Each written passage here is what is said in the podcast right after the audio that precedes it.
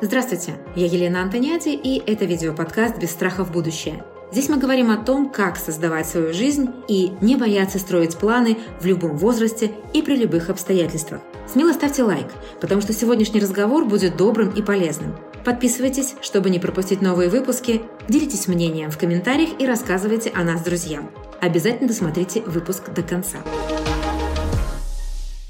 Сегодня у меня в гостях Мария Тычинина, генеалог, историк, член Русского генеалогического общества, главред хроники генеалогии. Здравствуйте, Мария. Здравствуйте, Елена. Очень рада нашей встрече и такой интересной теме. Вы предпочитаете называть свою профессию не генеалог, а исследователь семейной истории.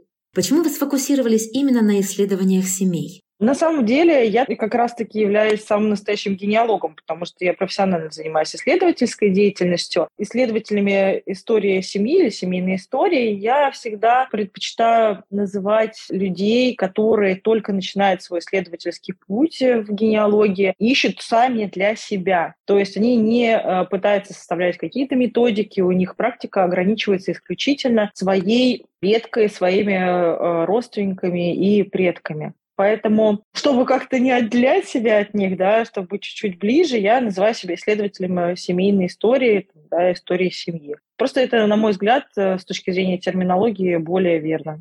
Ваше увлечение генеалогией началось с открыток. Расскажите, как по открытке, э, где только адрес, имя и текст послания, можно узнать что-то о родословной? Вообще, в принципе, открытка великолепный образец того, какие данные исходные достаточно для того, чтобы делать исследования. Да, не всегда, но, в общем-то, во многих случаях достаточно знать фамилию, имя, отчество, период, когда жил человек, и, например, адрес места жительства. Этого уже достаточно, по большому счету, для того, чтобы начинать исследование. У меня просто была фишечка в том, чтобы как раз э, уходить глубже, чем э, вот эти исходные данные, но в этом смысле открытки, письма, письма просто для меня менее интересны, там больше, больше информации, а в почтовых открытках именно непосредственно вот есть необходимый минимум для поиска. И поэтому я исследовала именно их. Потом уже мне захотелось более сложных случаев, и так уже практика углублялась, так я работала. Если говорить о методике поиска, то совершенно по-разному все равно ты ищешь, да, где-то ты зацепился за адрес, посмотрел, какие документы есть, где-то там очень классное имя, фамилия, отчество, где-то, не знаю, указывается в открытке какие-то интересные факты биографические, ты за них цепляешься. Поэтому данные исходные, в принципе, одни и те же, пути исследования, они разнообразные, но, опять-таки, это все-таки больше классическая история. Потом уже я начала, например, фотоальбомы исследовать, которые попадаются там советские, например. Там интересная история заключается в том, что там нет, например, фамилий зачастую, есть, например, имена и какие-то даты. Но это уже сложнее, меньше данных, но там, опять же, тоже смотришь по ситуации, за что можно зацепиться. Часто цепляешься за исторические какие-то события и уже начинаешь искать. Очень интересно, конечно, искать, когда минимум данных. Почему? Потому что как бы многим кажется, что минимум данных ой, это недостаточно для поиска. Безусловно, это сложнее. Но зато нету напыления в виде семейной мифологии, потому что очень часто семейные мифы очень сильно мешают. У меня как раз-таки есть кейс исследований, когда у нас была, например, фамилия, и ориентировочный населенный пункт, где жил человек. И там как раз вроде у тебя информация минимум, но ты опираешься вот четко на то, что то, на те вот жесткие факты, которые есть. И ты идешь вот тем путем, который тебе условно предоставляет документы, которые ты находишь. А очень многие цепляются, например, за семейные легенды, особенно, конечно, все любят вот дворяне, у нас были дворяне обязательно, дворяне, цыгане очень почему-то людям нравятся. У меня по линии мамы очень много всего понятно, потому что есть прекрасные родственники, они много чего вспомнили, и я смогла на ватмане все это отразить и мечтаю все это перенести в некую брошюру. А вот по линии отца все достаточно сложно. И как раз в копилку к дворянам моего прадеда раскулачивали, так гласят э, мои родственники. Я могу сформулировать его фамилию, имя, отчество, что мне делать дальше? Конкретно вам я бы отправила для начала информацию в МПД. Если, например, это было расстрельное дело, то тогда это ФСБ.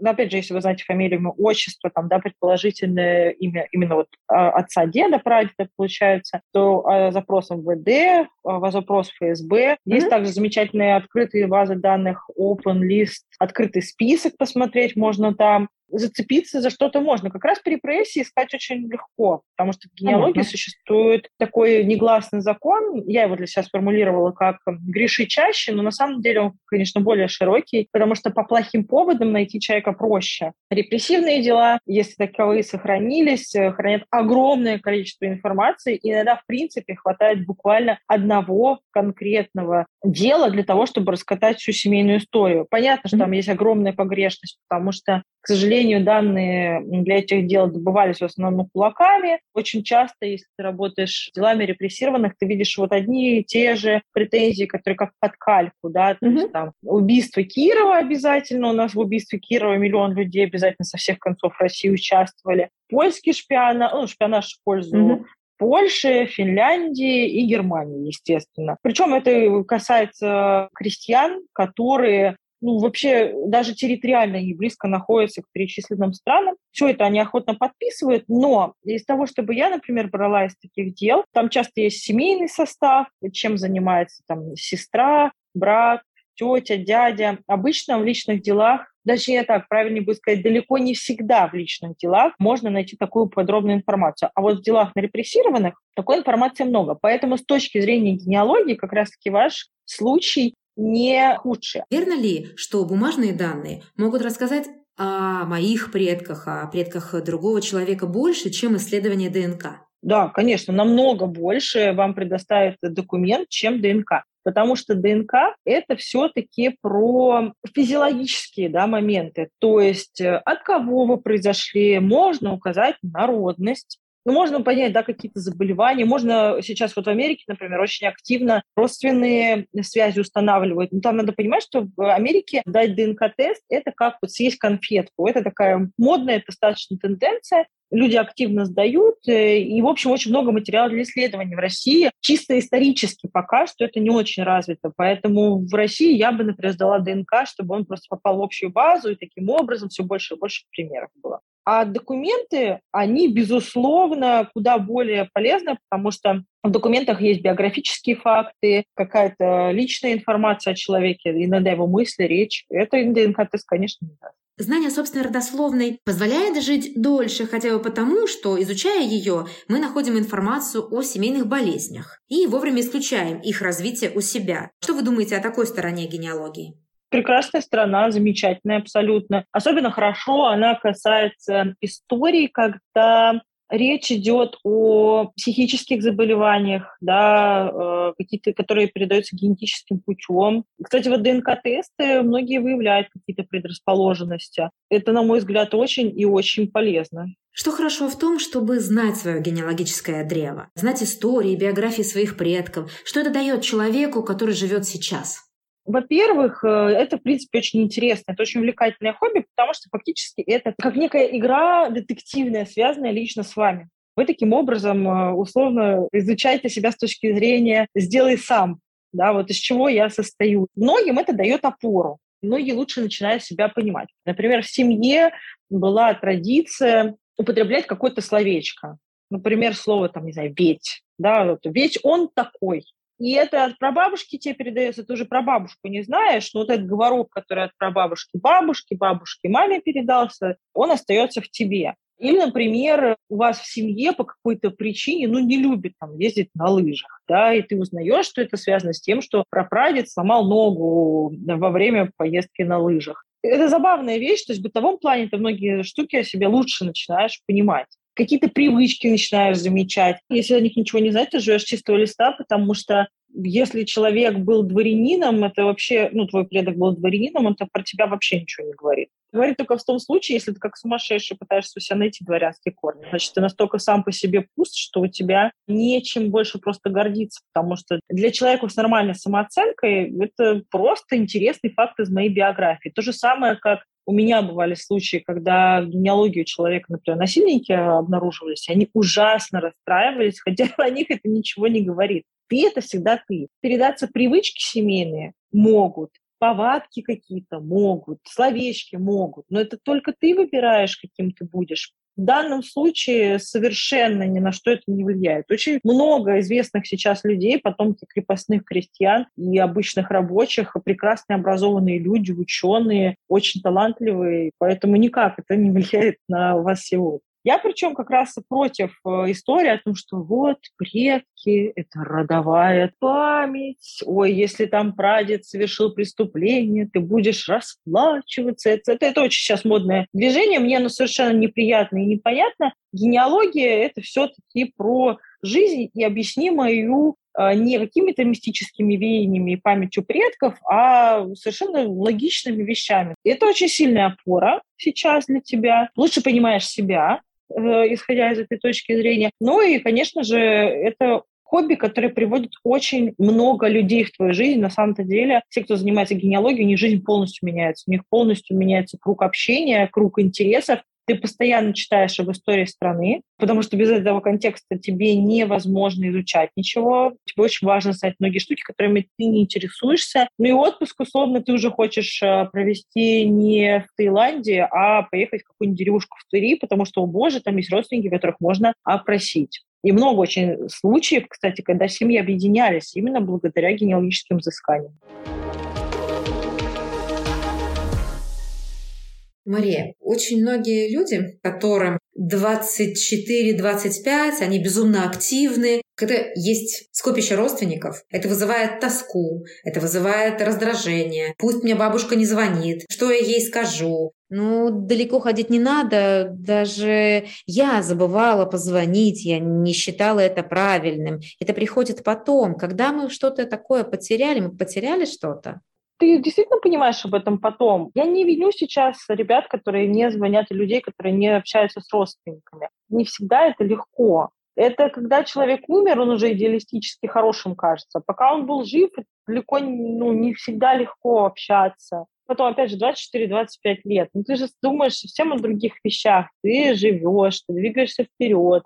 Потом уже, конечно, когда ты теряешь эту связь, ты чувствуешь эту трагедию, но до этого, до ощущения этой трагедии тоже нужно дожить. Через насилие ничего не добьешься. Человек должен к этому прийти сам. Я много раз слышала об этих школах, которые вот там патриотическое движение вводят в школах. Ну, это не работает, это не так должно происходить. Человек должен вступать, заниматься генеалогией, когда он готов, когда ему интересно. Лучше идти через интерес, через себя. Да, безусловно, проблема работы с пожилым населением, там, да, нашими бабушками, дедушками, она огромная. Это факт. И через насилие ты не, не пойдешь к этому. Если человек не хочет общаться с родственником сейчас своим возрастным, он захочет потом. Это важно с точки зрения опыта, пережить этот опыт разочарования в себе, потерю близкого. Это формирует человека. Будем надеяться на то, что люди будут заражаться генеалогией и что-то делать. Но я вот, например, вижу совершенно другую тенденцию. Я вижу, что ребят в школе генеалогии насилуют, простите за выражение. В результате они генеалогии потом не прикасаются вообще. Никак. Это не так работает. Человек должен быть готов к этому. Человек должен быть свое желание. Если оно приходит только после того, как пожилые родственники ушли, значит, такая судьба. Будем надеяться на то, что люди будут загораться, исследовать, и все равно общаться и объединяться семьями, но не стоит шеймить и обвинять тех, кто, ну, не хочу сейчас общаться, ну, не хочу, ну, значит, не хочу. Это должно от сердца идти. В статье на портале Собака.ру вы писали, Чудо генеалогии заключается в том, что она объединяет людей и помогает решить многие семейные конфликты. Как? Это работает очень просто. Допустим, люди не общаются. Родственники не общаются не потому, что они друг другу неприятны, а потому что им не о чем говорить. Но, ну, по сути, их связывает только кровь, но жизнь-то у них абсолютно разная. Вот генеалогия дает им эту общую тему. Или возьмем более близкий пример. Очень трудно общаться с пожилыми людьми. Ну, недалеко не все такие супер обаятельные и интересные. Очень часто это, простите, брежащие, не очень приятные люди. Так вот, генеалогия помогает увидеть в них человека, увидеть их историю, увидеть их семейную историю. Во-первых, им интересно есть вам что рассказать, и вам интересно это слушать.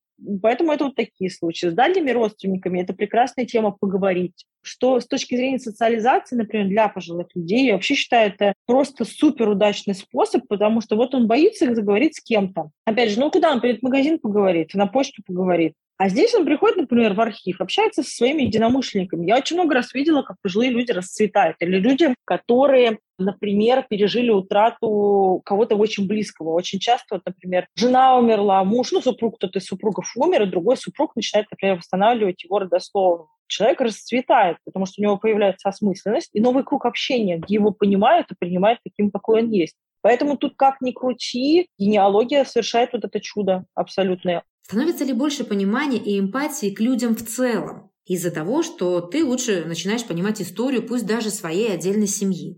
Да, безусловно, эмпатия становится выше. Например, многие не обращают внимания на период репрессий.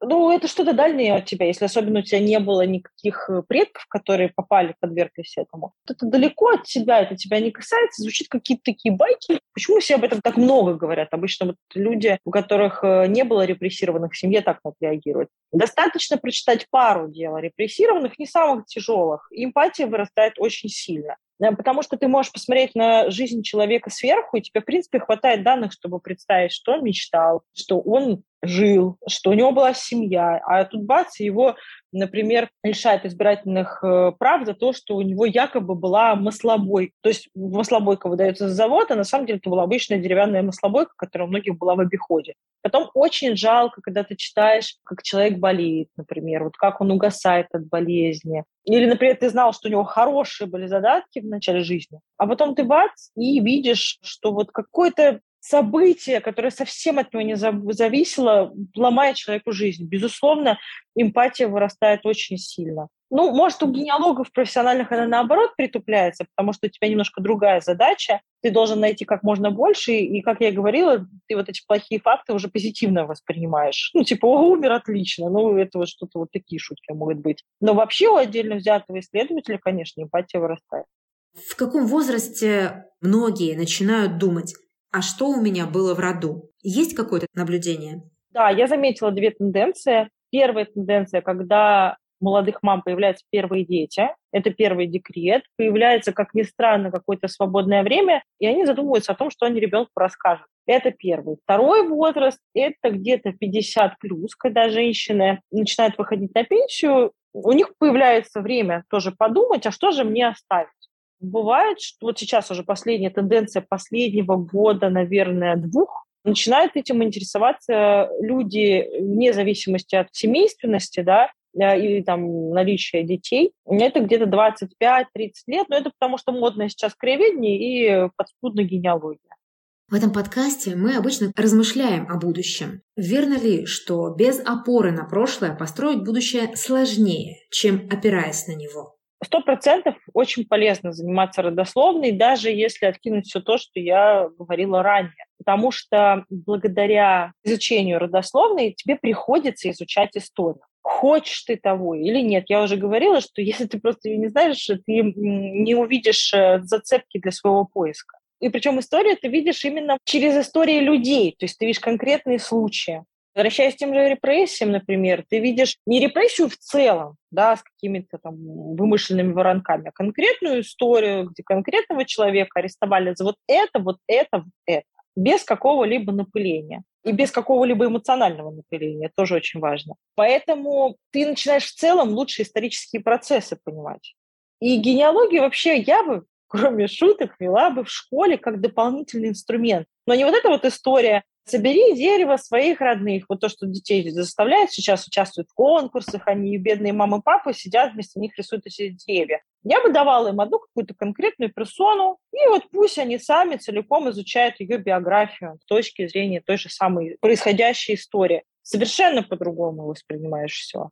Генеалогия здорово помогает сформулировать свое индивидуальное мнение и взгляд на тот или иной вопрос. А есть ли у вас какая-то экстра цель? О чем вы мечтаете и именно как исследователь? Раньше мне очень хотелось, чтобы все изучали свою родословную, ну, то есть как можно больше людей. Мне хотелось популяризаторской цели. Угу. Сейчас мне очень нравится составлять методики поиска и превращать генеалогию в науку. Есть даже такой термин «научивать». Делать не так, чтобы генеалогия была индивидуальным путем отдельно взятого исследователя, как это есть сейчас, а искать общие исходные черты, составлять, прям вот прописывать конкретные шаги для исследования. Как-то хочется, чтобы генеалогию перестали э, воспринимать как прикладную науку к краеведению, например, или к истории. А хочется, чтобы к этому относились действительно как к науке, потому что генеалогия – это и есть наука.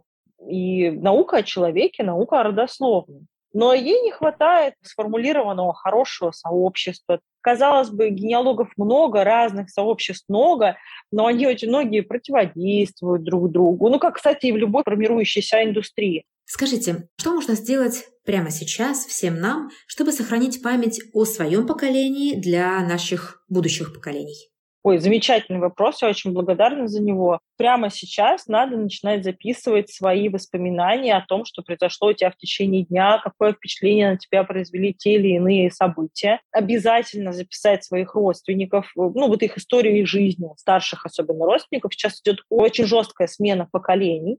И если вы не успеете условно вашу бабушку вот завтра описать, уже дальше описывать нечего будет, и будет огромный провал. Также я бы рекомендовала, помимо того, чтобы а, просить всех своих старших родственников вести свой личный дневник, распечатать все фотографии, которые есть в социальных сетях, потому что мы уже убедились, что это все не вечно, и фактически нас сейчас ждет изумительная, ну, в кавычках, вещь, точнее, наших потомков. Им нечего будет изучать, потому что документальных следов мы составляем очень мало. Вообще-то, по сути, почти ничего не оставляем. Нет больше домовых книг, которые были связаны с адресами. Часть уже ЗАГСовских записей переходит в электронный вид. Нету больше официальной работы никакой. И, ну, в смысле, официально она есть у кого-то, но большая часть работает неофициально, соответственно, и дел личных трудовых больше нету. Мы не вступаем в партии, это был тоже очень важный источник поиска. Мы не пишем письма, то есть от нас не остается физических носителей никаких. А как выяснилось, любую соцсеть можно уничтожить, удалить очень легко и просто, вообще по щелчку пальцев, а вместе с ними все ваши воспоминания.